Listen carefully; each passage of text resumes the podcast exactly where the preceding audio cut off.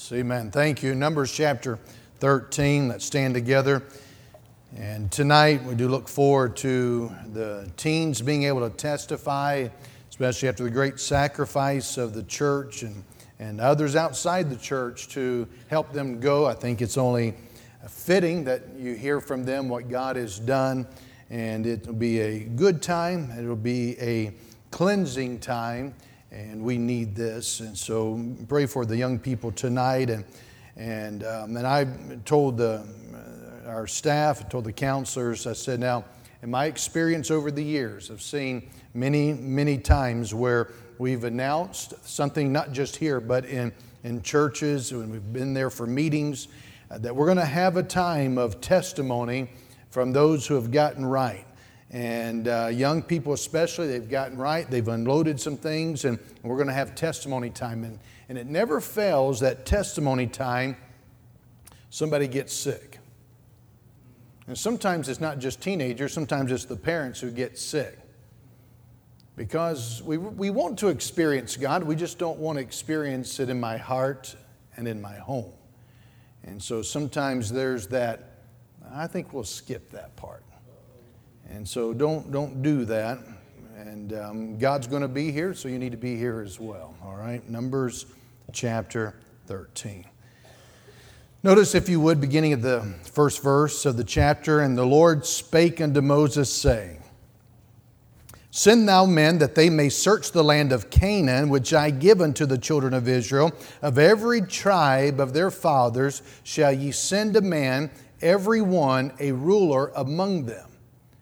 And Moses, by the commandment of the Lord, sent them from the wilderness of Paran. All those men were heads of the children of Israel. And so he goes through and he lists these down through verse number 16. verse number 17, Moses sent them to spy out the land of Canaan and said unto them, Get ye, get you up this way southward and go up into the mountain and see the land what it is, and the people that dwelleth therein, whether they be strong or weak, few or many, and what the land is that they dwell in, whether it be good or bad, and what cities they be that they dwell in, whether in tents or in strongholds, and what the land is, whether it be fat or lean, whether there be wood therein or not.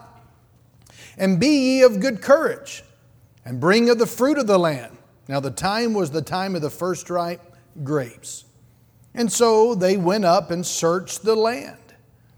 We come to verse number 25, and they returned from searching of the land after 40 days. So, 40 days, these 12 spies went and, and, and they uh, investigated, they explored the land of Canaan. Verse 26 And they went and came to Moses and to Aaron and to all the congregation of the children of Israel unto the wilderness of Paran and uh, to Kadesh and brought back word unto them and to all the congregation and showed them the fruit of the land. And they told him and said, We came into the land whither thou sentest us, and surely it floweth with milk and honey, and this is the fruit of it. Verse 28. Nevertheless, the people be strong that dwell in the land. And the cities are walled and very great. And moreover, we saw the children of Anak there. The Amalekites dwell in the land of the south. And the Hittites and the Jebusites and the Amorites dwell in the mountains. And the Canaanites dwell by the sea and by the coast of Jordan. You, you get the, the, the scene here?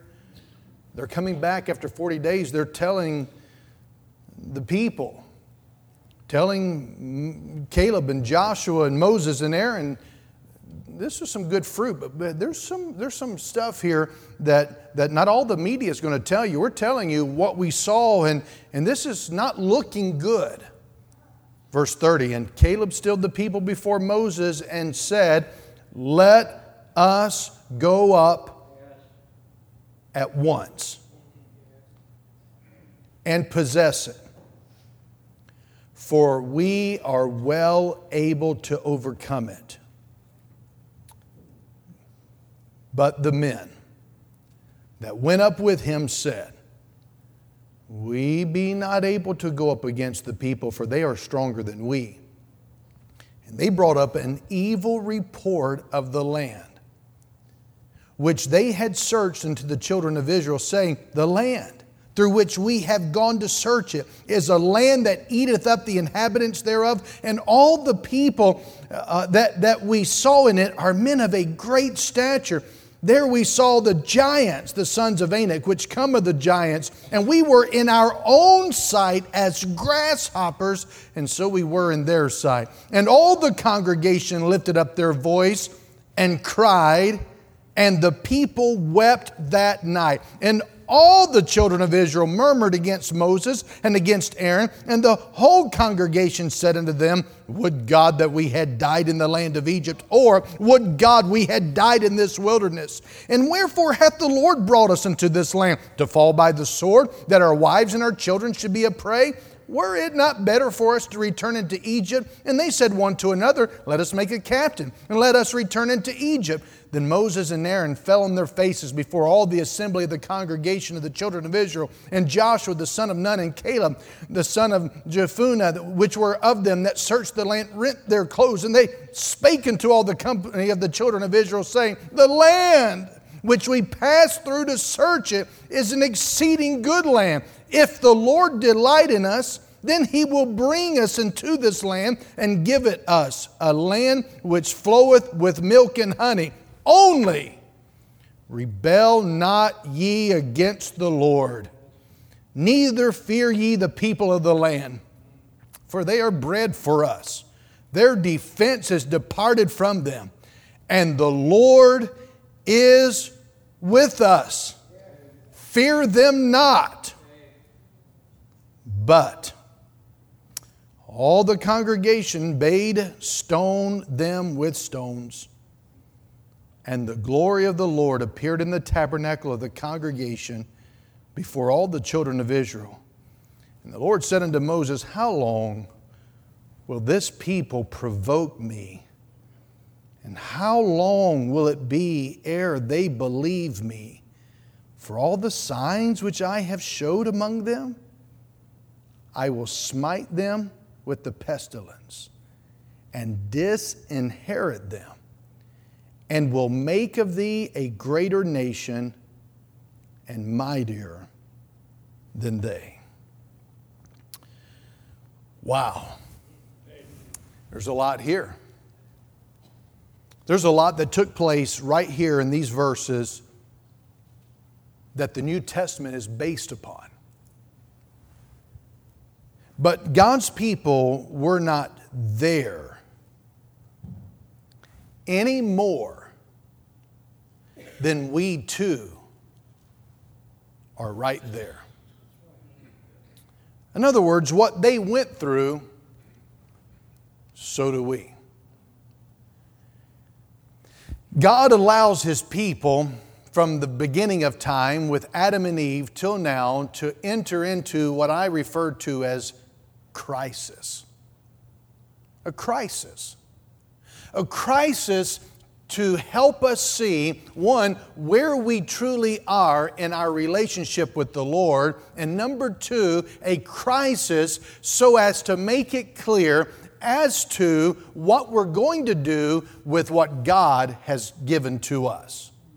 Every invitation is a crisis. What are you going to do with what God has given to you? And it's to help reveal where you are in your relationship with the Lord. Many times we settle with, God's not killed me yet. But the problem is, is if you ever settle with what God doesn't settle with,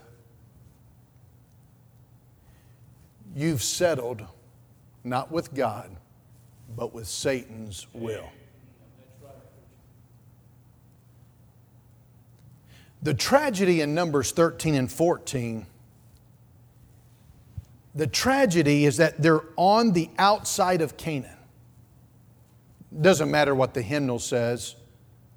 The hymn book does not replace God's book. God's book, Canaan is never heaven.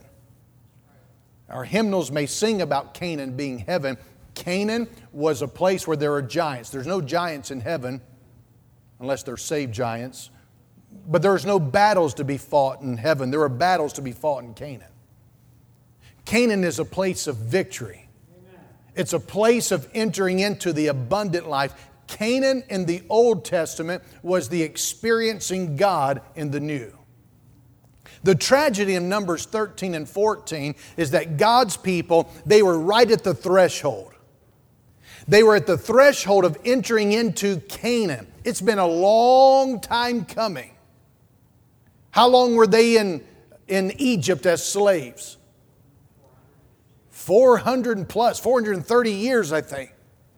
Before that, you have Abraham, Isaac, and Jacob. There's another long period of time. You go all the way back to Genesis chapter 12 when God said, I have Canaan in mind for you.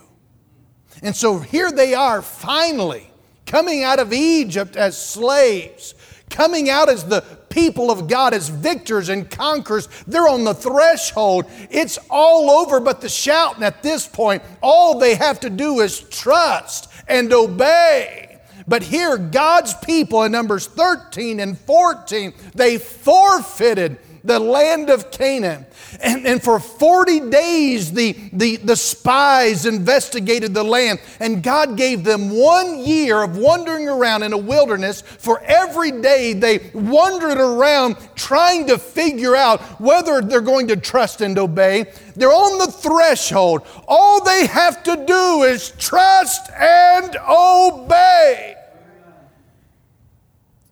This morning, I want to preach on this thought the tragedy of almost being in God's will. The tragedy of almost being in God's will. Thank you. Please be seated.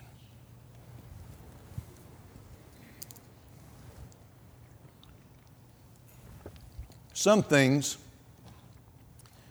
almost is not as consequential. The kids growing up, Priscilla being the first one, we'd go to Brewster's Ice Cream and they'd have that, that measuring stick uh, there, and, and it would show you the height as to whether or not you qualify for a free child's cone.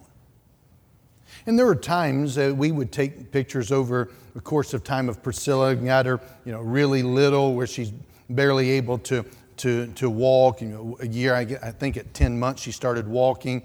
And, uh, and, and we would take pictures along those, uh, those mile markers. And she got to where at one point she was there and she was right over that. I think it's like 40 inches or, or something like that. And she was right above it. So she no longer qualified for the free child's comb.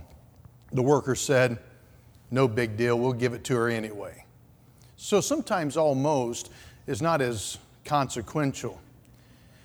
We went to SeaWorld just recently, and, and when the kids got out, we had free ticket given to us, and so we went. And, and Gretchen is our roller coaster junkie.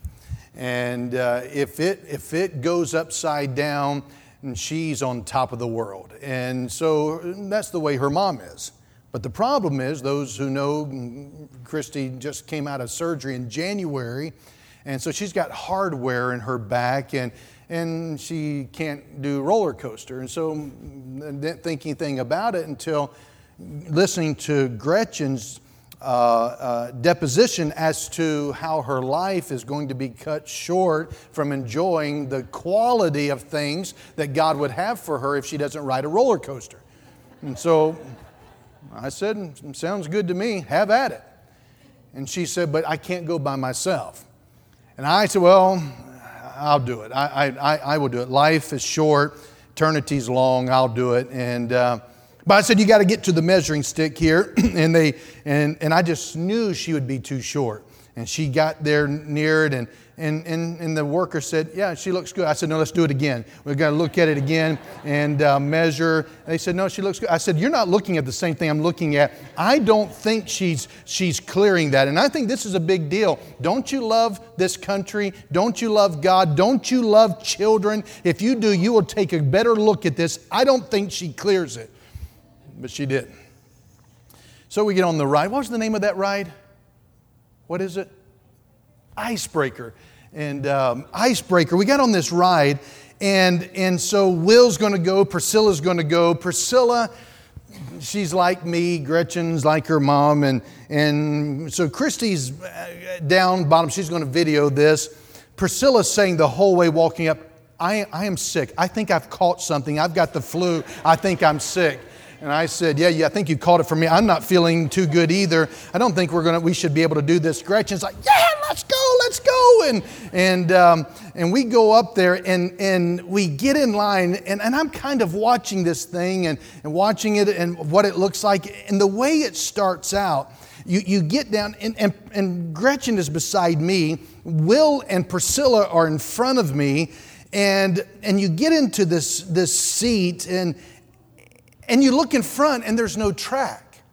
So, what this whole thing cart does, and all these like six, eight seats, whatever it is, and there's double two of us, we're sitting here and it moves us. We literally move sideways and we lock into the track.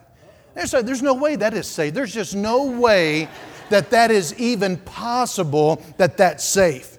And then we slide out we, we, we go for, and then it moves us sideways to the main track. And then what happens is we go backwards. We go backwards. We go backwards and we're going up, up, up, and we're looking down and, and, and we see, I see Christy down there. And then we go forward and we go up, up, but not enough. And we've got more momentum. We go flying backwards and, and we go up really high. And then we come down even faster with more momentum, and we go and we not only top the crest of the hill up there, but then we go into a loop and upside down and all kinds of things. It was so bad. My phone was in my back pocket. But not when I got off the ride, it wasn't. it was rough. And we're going upside down, turning around, and, and, and I, am looking over at Gretchen. She's going, Woo! I say, Priscilla, how's Will? I was getting real nervous. Will's so, so nimble. And I just was thought, oh, there's no way. This track moved. They moved us sideways. There's no way. They didn't examine the, the measuring stick. There's no way they've counted all the different possibilities that could happen. Priscilla, how's Will doing? She said, he's laughing. Priscilla, how are you doing? And she said, I, am sick. I said, just hang on. And uh, almost, she almost didn't make it, and I thought I would have been spared. But she met the height, and we got on, and, and, and my life really does flash before my I saw all kinds of things. I saw, I saw life the way it could have been, it should have been, it would be, and all these different things. I saw it in black and white and, and, and, and 3D. I, I, just all these things are going through my mind in such a short period of time. Almost. And I said, back or no back, we'll have more surgeries. You're riding with her. I can't do this anymore. I just, just can't do it. I just can't. It's just, it's just not possible. I say in almost doesn't count except for horseshoes and something else. Hand grenades. Yeah, well, we ain't doing that, but um, you know, there, there are some things where it's okay getting an ice cream cone. It's a little bit more strict when it comes to safety aspects. Somebody's job might be on the line. When it comes to your soul, there's no room for almost. Just because you know the gospel doesn't mean you've embraced the gospel. Just because you've been in church doesn't mean you're in Christ. You need to get it settled The Bible tells us one in the book of Acts who said, Almost, almost I was persuaded. Almost does not equal being saved. Almost doesn't count when it comes to your soul. Almost doesn't count when it comes to revival. We get very subjective about it because we then think, well, I know where I am. I know what I've done. I know how much I've tried. I know how sincere I am. But you and I are not the measuring stick. Almost is not the same as being right with God. Almost being in God's will is not the same as being in God's will. In Numbers chapter 13, verse 30, Caleb said, Let us go up at once, for we are well able to overcome it. The songwriter wrote, Almost persuaded now to believe, almost persuaded Christ to receive, seems now some soul to say, Go, Spirit, go thy way. Some more convenient day on thee I'll call.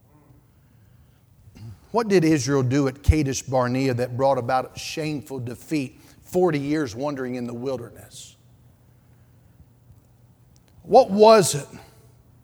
Well, God's people committed at least five blatant sins, and God's children today still are capable of committing these same sins and suffering the same kind of shameful defeat. Remember, how God dealt with the nation in the Old Testament is how He deals with us as individuals in the New.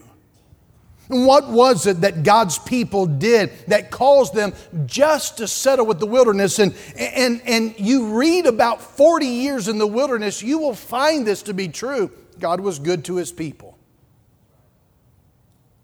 God was good to them. He clothed them, He fed them, He led them but they settled for less than what he had in store.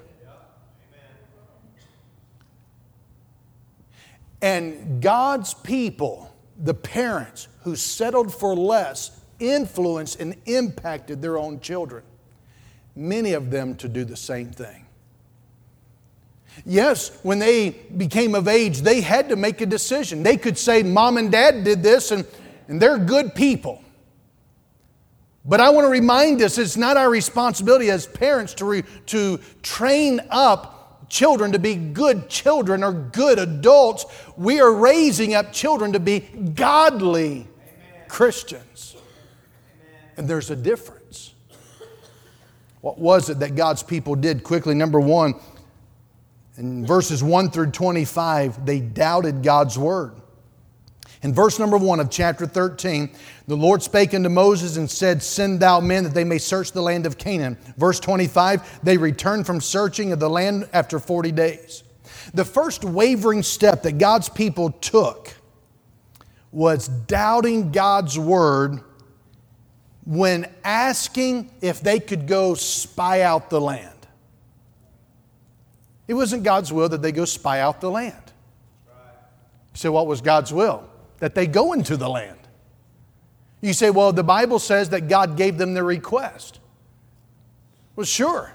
Psalm 106 tells us that God gave them their request, but sent leanness unto their soul. And when they altered God's plan for their life, God altered His plan for their life. Sure take the spies. But you're going to suffer for not trusting and obeying. Well, how did they suffer? Well, they got the fruit of what they did. They investigated. And the majority of the spies said, This isn't good. Well, two of the spies says, What does good have to do with it? This is what God said. Well, we need to sit down and figure this. We need to think through this. This is, this is a very important. So they're trying to look at it on paper. And 10 of them. Two of them, Caleb and Joshua said, You're looking at the wrong paper. God said, This land He's given to us 430 years in Egypt, Abraham, Isaac, and Jacob, going all the way back to Genesis 12. God said, This is His plan for our life. But they doubted God's word. And when they doubted, it becomes a slippery slope. Moses endorsed their request, but it appears that God let them have their request so that he could teach them a lesson. He's going to instruct them. See, they needed to learn, just like we do, to trust the Word of God and obey God's Word rather than our own way. So the 12 spies, they traveled 500 miles, 40 days, and do you know what they discovered in those 40 days? Nothing that God had not already told them. But they based everything that they did upon their investigation rather than God's declaration. See, surveying the land, it might be good humanly, it might be good military tactics, but that's not God's perspective. God's perspective is trust and obey. Trust and obey. The Lord is going to go before you. Trust and obey. But his people failed to follow by faith. And wherever you fail to follow by faith, you fail. They doubted that God was able to keep his promises. They doubted that God could literally give them the land.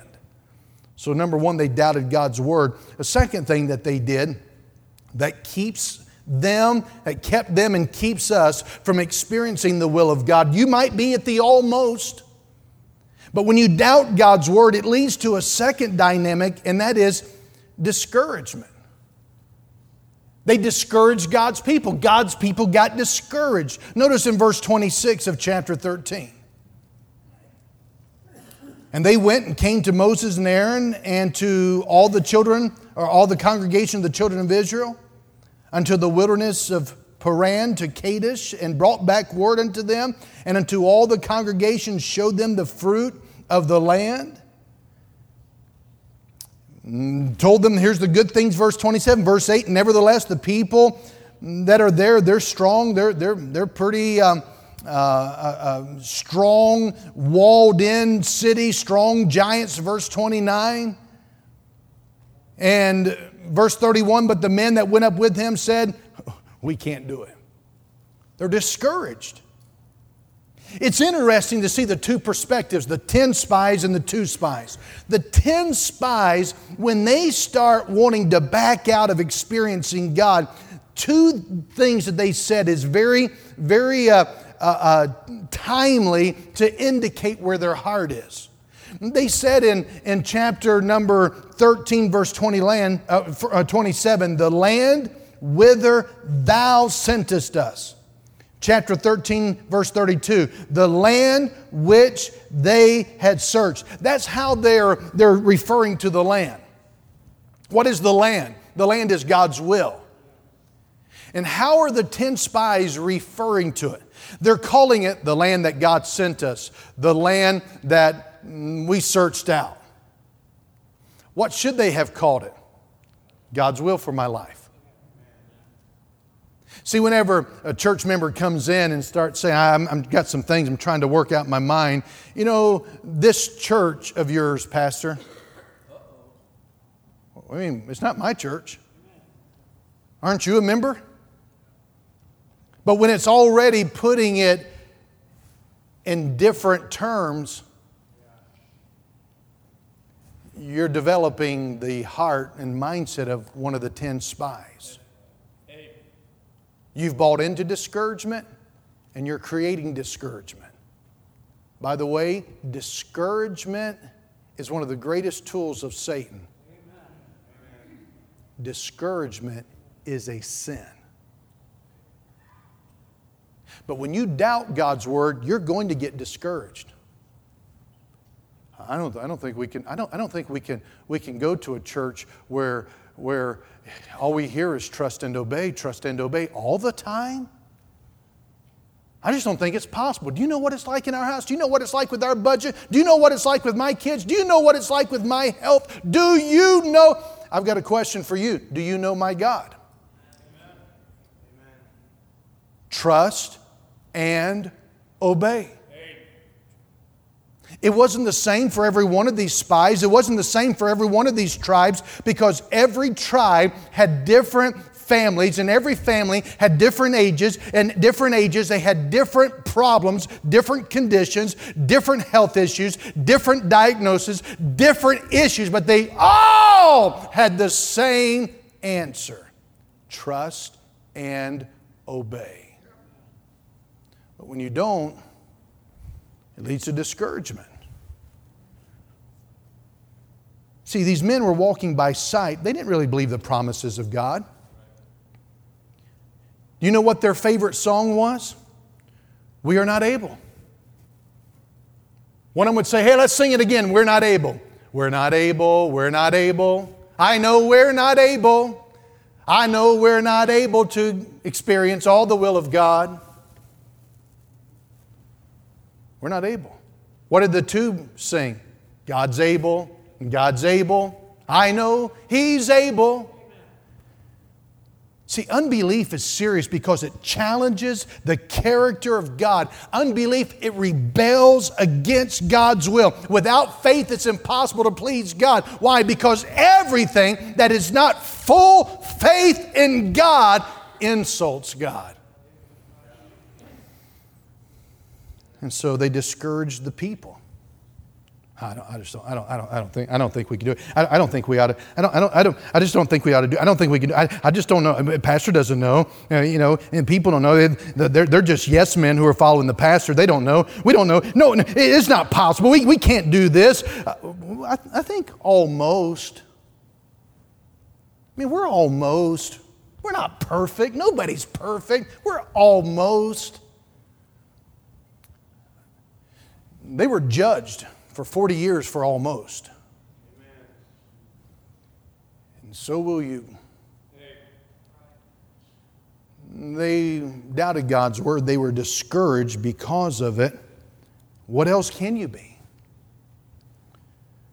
That's why some of you haven't had the joy, joy, joy down in your heart and you've not experienced the joy. There's no testimony you can give. Or you can go somewhere else and give a testimony because you don't know experiencing God. Not until you trust and obey, you don't. Not until you trust and obey. I say, not until you trust and obey. If our daily prayer is, Thy will be done, we shouldn't be discouraged. See, when the child of God is in the will of God, there's no place for complaining, even if the circumstances are difficult. The will of God will never lead us where God's grace and power cannot provide and protect us. So, if our daily prayer is, Thy will be done, and if we walk in obedience to God's will, what is there to complain about? You know what a complaining spirit is? It's an evidence of an ungrateful, unsurrendered heart. When you grumble, you're daring to say that you know better than God. Philippians chapter 2, verse 14 do all things without murmuring, that's complaining. Do all things without murmuring and disputing, that's arguing. Do all things without murmuring and disputing. Remember, there were four men of God that was in the camp. There was uh, uh, Moses and Aaron, there was Caleb and Joshua. Moses and Aaron, when God's people set out in discouragement, about this, well, I think it's okay. We just stay right here. We don't have to go all the way. We obeyed God, came out of Egypt. We've done this much. Listen, God's not saying, hey, good job, good job for obeying yesterday. You don't, you don't have to obey today. Mm, good job for trusting me way back there when you were little. You don't have to trust me. You don't find that in the Bible. Almost is not the same as being all in, all the way, all the time. Healthy Christians, we said last week, they focus on daily, daily being surrendered, daily trusting the Lord. And so what happens is Moses and Aaron, they fell on their face before God and they prayed, Oh God, would you deliver these people? Don't wipe them out. And Caleb and Joshua, they went before the people and they pled with the people, Don't vote against God. Moses and Aaron, they are pleading with God. And Caleb and Joshua, they're pleading with God's people. Don't set into discouragement. Don't complain about what God's given to us. Don't turn back now. And so, what did God's people do? Rather than have revival, they got ticked off. Why? Because Moses and Aaron, they have it right. If we don't get God in on this, we're in a mess. And Caleb and Joshua are right. People, if you're not trusting and obeying, you're living in rebellion against God, and God will treat it as such. The Jews didn't appreciate it. In chapter um, 14, verse number 10, they wanted to stone Moses and Aaron and Caleb and Joshua. Listen, when God's people walk by sight rather than by faith, God's people don't have enough sense to know who your real friends are. And you will turn against those who can help you the most. When you walk by sight, not by faith, you don't have enough sense to know who your real friends are. A friend is one who will do right and will help you do right. So, what did they want to do? They wanted to stone the messengers. The will of God. What is the will of God? It's the expression of the love of God for His people. Why would you not want the will of God? God's will is not punishment, it's nourishment.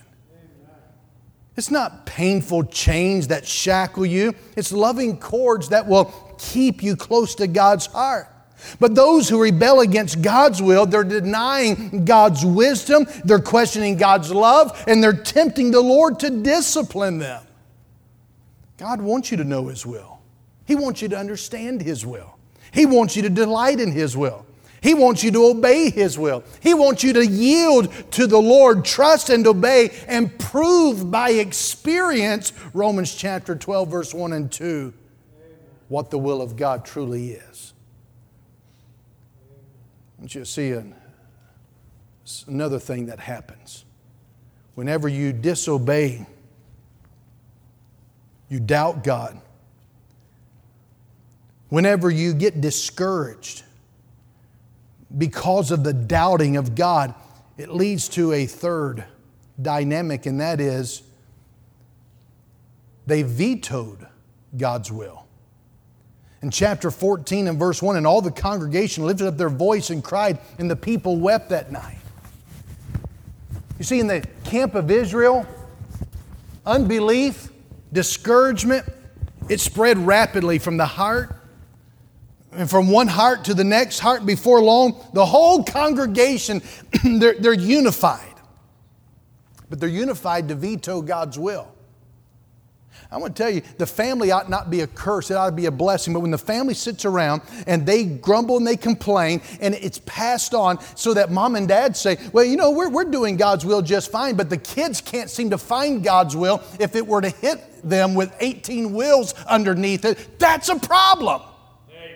But what's happened is exactly what happened with the nation of Israel. Griping and complaining and doubting and criticizing, it led to a vetoing of God's will. anytime parents will say, I'm just glad my kids are here, are you, are you kidding me? You're just glad that your kids are even here? What Bible have you been reading? Where do you ever find God saying, Well, I'm just glad you just showed up today. I'm just glad you didn't knock somebody off today. I'm just glad you didn't manslaughter somebody today. Where do you get that kind of thinking? I'll tell you, it's because you've been doubting God. When you doubt God, it leads to discouragement. And when you're discouraged, it leads to people saying, I'll go on the record, I'll sign the dotted line, and I too will veto God. You hear me, you laugh and you smirk, you understand, you can laugh your way into the wilderness, you'll never laugh your way out. I'm trying to help. I've been trying to help you. I've traveled this country trying to help parents, and I will tell them if you don't kick it in gear, you're going to have a girl who's pregnant out of wedlock. You're going to have a young man who's shacking up like he's a dog in heat. And just because he comes to church, you think it's okay? God help us. You've blabbed your mouth long enough. You've discouraged people all around you for quite some time. You don't get medals for showing up. Almost is tragic. And grandparents, some of you ought to get on your face like Joshua did and cry out to God for the sins that you've tolerated.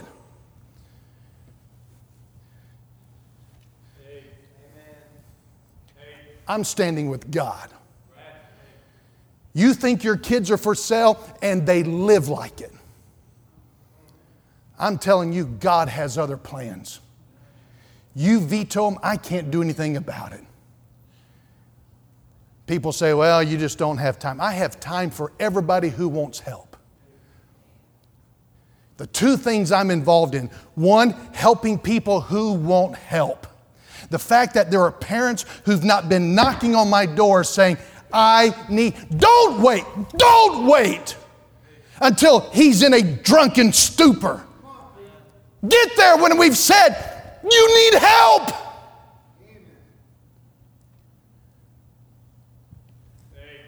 I'm helping those who won't help.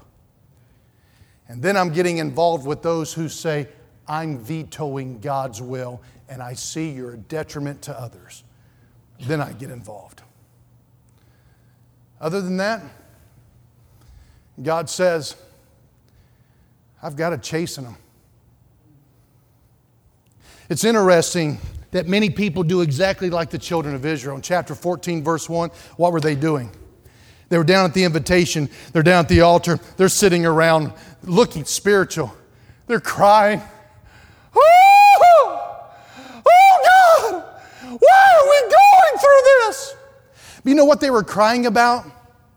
They were crying about the repercussions of the decisions they've made. They were not crying out about the sins they've committed.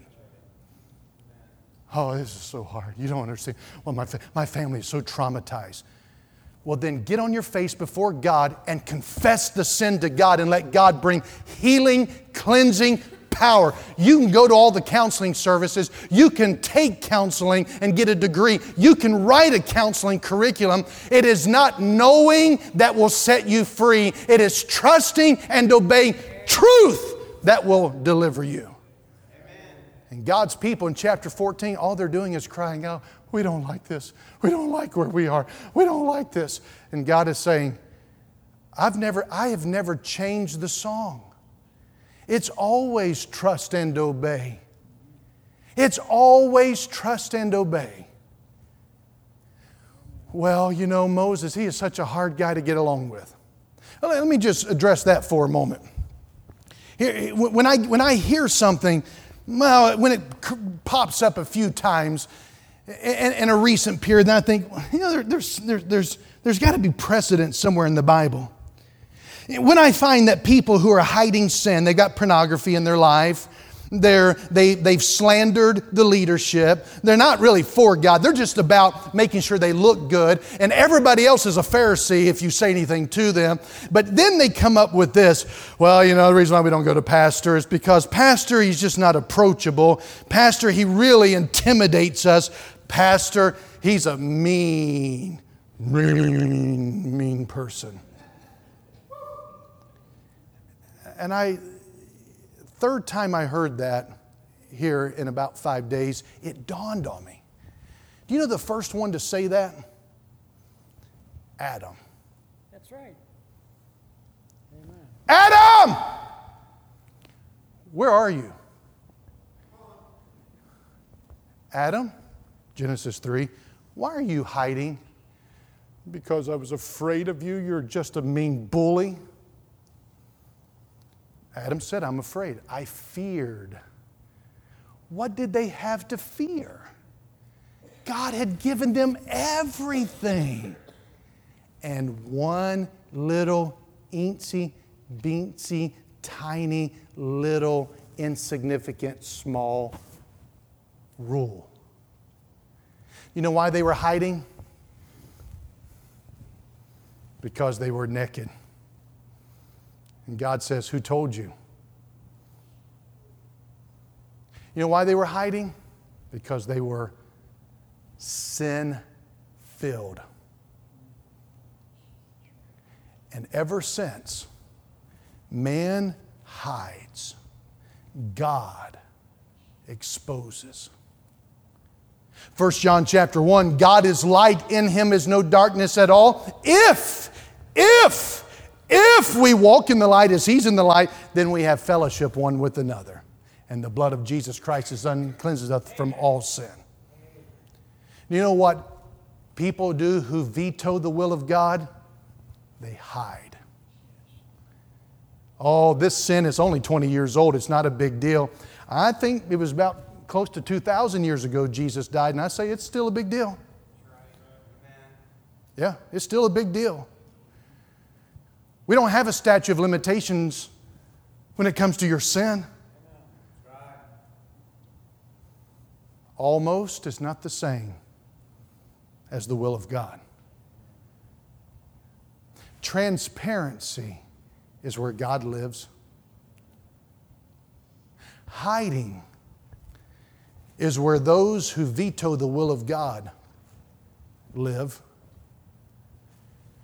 They vetoed the will of God and they cried and wept. And, and the truth is, when your eyes are on yourself and your circumstances, you lose perspective and you say and do ridiculous things just like God's people. And the next day, the whole congregation, they criticized Moses and Aaron, and then they were saying things, chapter 14, we read it, they said things like, We were better off in Egypt.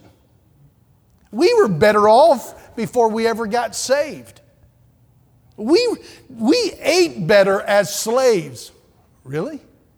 That, that would be like young people coming home getting adjusted to not having to trust and obey, and they say things like, Man, camp food was best food we've ever eaten, said no teenager ever.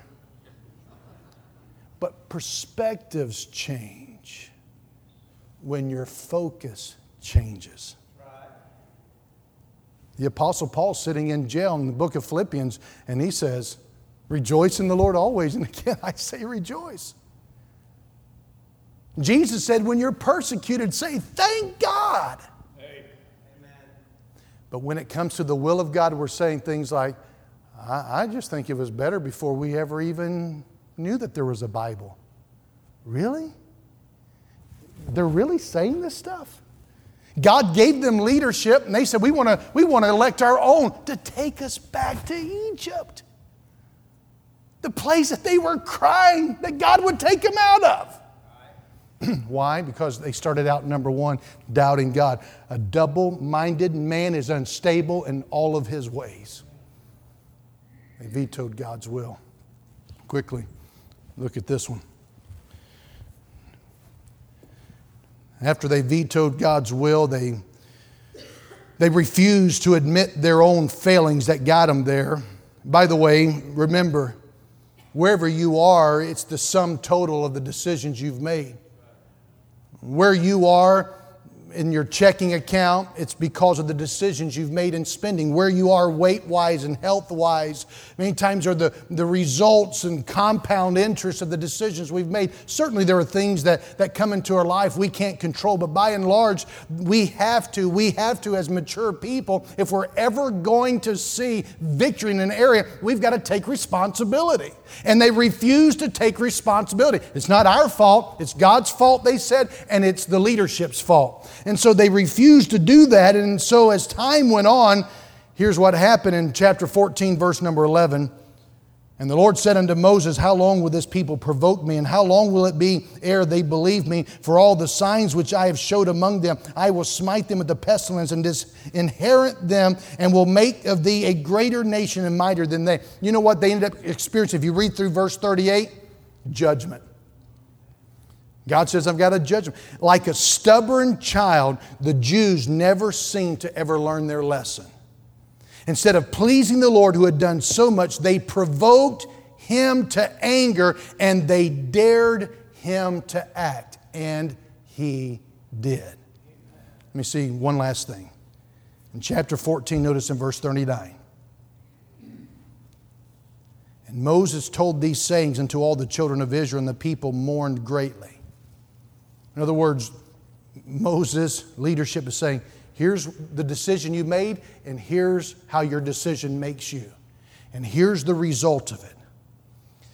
In verse number 40, and they rose early in the morning and gat them up into the top of the mountain, saying, Lo, we be here, and we will go up into the place which the Lord hath promised, for we have sinned.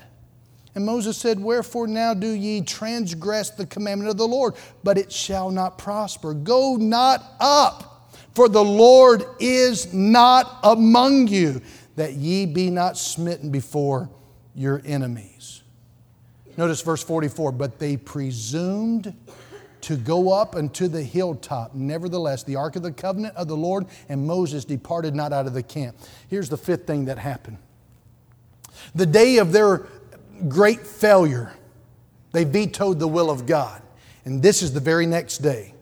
The Jews were supposed to start on their long march through the wilderness, Numbers 14, verse 25, but the nation refused to obey. Unbelief, a complaining spirit, rebellious attitude towards leadership. It created trouble in their lives and it only continued to cultivate an appetite for self, what self wants. Remember, pride goeth before destruction, a haughty spirit before the fall. The Israelites, they may have, according to verse 39, mourned greatly. They may have said in verse 40, We have sinned. But listen, regret, regret, regret is not the same as repentance. Admitting is not the same as confession. Balaam said the exact words, I have sinned. He didn't get right with God. Achan said the exact words, I have sinned. Joshua chapter 7, and they stoned Achan. Judas Iscariot said the exact same words, I have sinned. He committed suicide, he's in hell. Saying the words is not the same as experiencing repentance. Here what happened was they presumed, number five, this is the fifth thing, they presumed upon God's goodness. In other words, they admitted, all right, Moses, you're right, you're right. Yeah, we see where we are. All right, we, we blew it, we made a mistake. You're right, you're right. Get off our back. All right, here we go. Here's what we're going to do we're going out to battle, and we're going to get right back into being a good Israel camp member. And Moses said, oh no, no, no. You can admit to it all you want to, but you can't go out to battle like you were supposed to yesterday because God's not in it. You go out to battle, you're going to lose. Just because you went through the prayer, just because you got up and gave a testimony, and some people actually have the many a case has there been when somebody, instead of dealing with sin, it's just easier to get saved all over again? Because you can't church discipline a lost person. So we'll just get saved again. We, I wasn't really saved in the first place. That's so sorry. Uh, and by the way, if they really did get saved, you know what they would do? They'd do like Matthew did or Zacchaeus rather, in Matthew. Zacchaeus got saved. He was a lost man when he cheated. He was a lost man when he had stolen. When he got saved, he says, I'm going to repay. I'm going to give back more. I am going to do right. My getting saved is not an excuse to get out of doing right. It is now saying, I have God's power and clarity. I harmed the church of the, the, the church and the cause of Jesus Christ, I'll do right. You study those who are truly converted, and you'll find the fruit of conversion. But whenever there's the I think we're just going to get right back in it, and I'm just going to get right back up in the choir, just get right back on the instrument, just going to get right back in it, and just do what I'm supposed to do. You know, after all, trust and obey. Well, who put you in charge? Who made you God? Trust and obey, that's right, but why don't you trust and obey when it comes to repentance? You know why revivals come and revivals go as far as the meeting and the manifest presence of God. And some do not give testimony because of the same cycle that God's people experienced thousands of years ago, the same cycle you're experiencing in your heart. And Moses said, Don't you go. But didn't God forgive me? Well, sure, He forgives. He, re- he forgives repentance. And even when He forgives, do you know what happens? He's still God. What does that mean? That means He can change the plan anytime He wants to. And He changed the plan for the people who voted against God's will. He changed it. Now their plan is I'll be good to you, but you're going to be in a wilderness the best thing you can do is humble yourself, trust, and obey. But as long as you want to argue,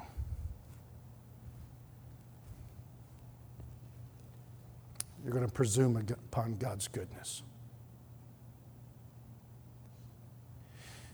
Faith. Faith says that God's good all the time. All the time, God's good. Faith says, I may not feel the nearness of God, but I'm going to trust Him no matter what. See, faith is simply obeying God in spite of how we feel, what we see, or what we think might happen. When God's people trust and obey, the Lord delights in doing wonders because they glorify His name. Mark Twain said, Faith was believing what you know ain't so. I tell you, that's not faith. D.L. Moody said, Real true faith is man's weakness leaning on God's strength. Moms and dads whose young people just came back from camp, God pointed out some things in their life. You know what God's trying to get them to do? To experience God. And He's bringing them to a place to help them see you're not God. You've got some problems. We all do. But real faith, and without faith, you can't please God. Real faith says, I'm weak, but I'm going to lean on the one who is strong. But moms and dads, you've got to lead the way, experiencing God, experiencing God in my heart and in my home. And we need to go down through here and look and see are we doubting God any place, anywhere? Is there even a sniff of doubting God? And this matter of bringing discouragement, have I discouraged my children to not go all the way with God? Have I discouraged others to not go all the way with God? If so, you ought to be the first one down the aisle to get God's help and get right. Have you vetoed God's will? Are you experiencing the judgment of God because you made your decision, then your decision makes you? And then, number five, are you presuming upon God's goodness? I just go back to the motions. Or better yet, I can go somewhere else. You presume upon God's goodness. You're not God. I'm not God. He is. Trust and obey. Stand together, please.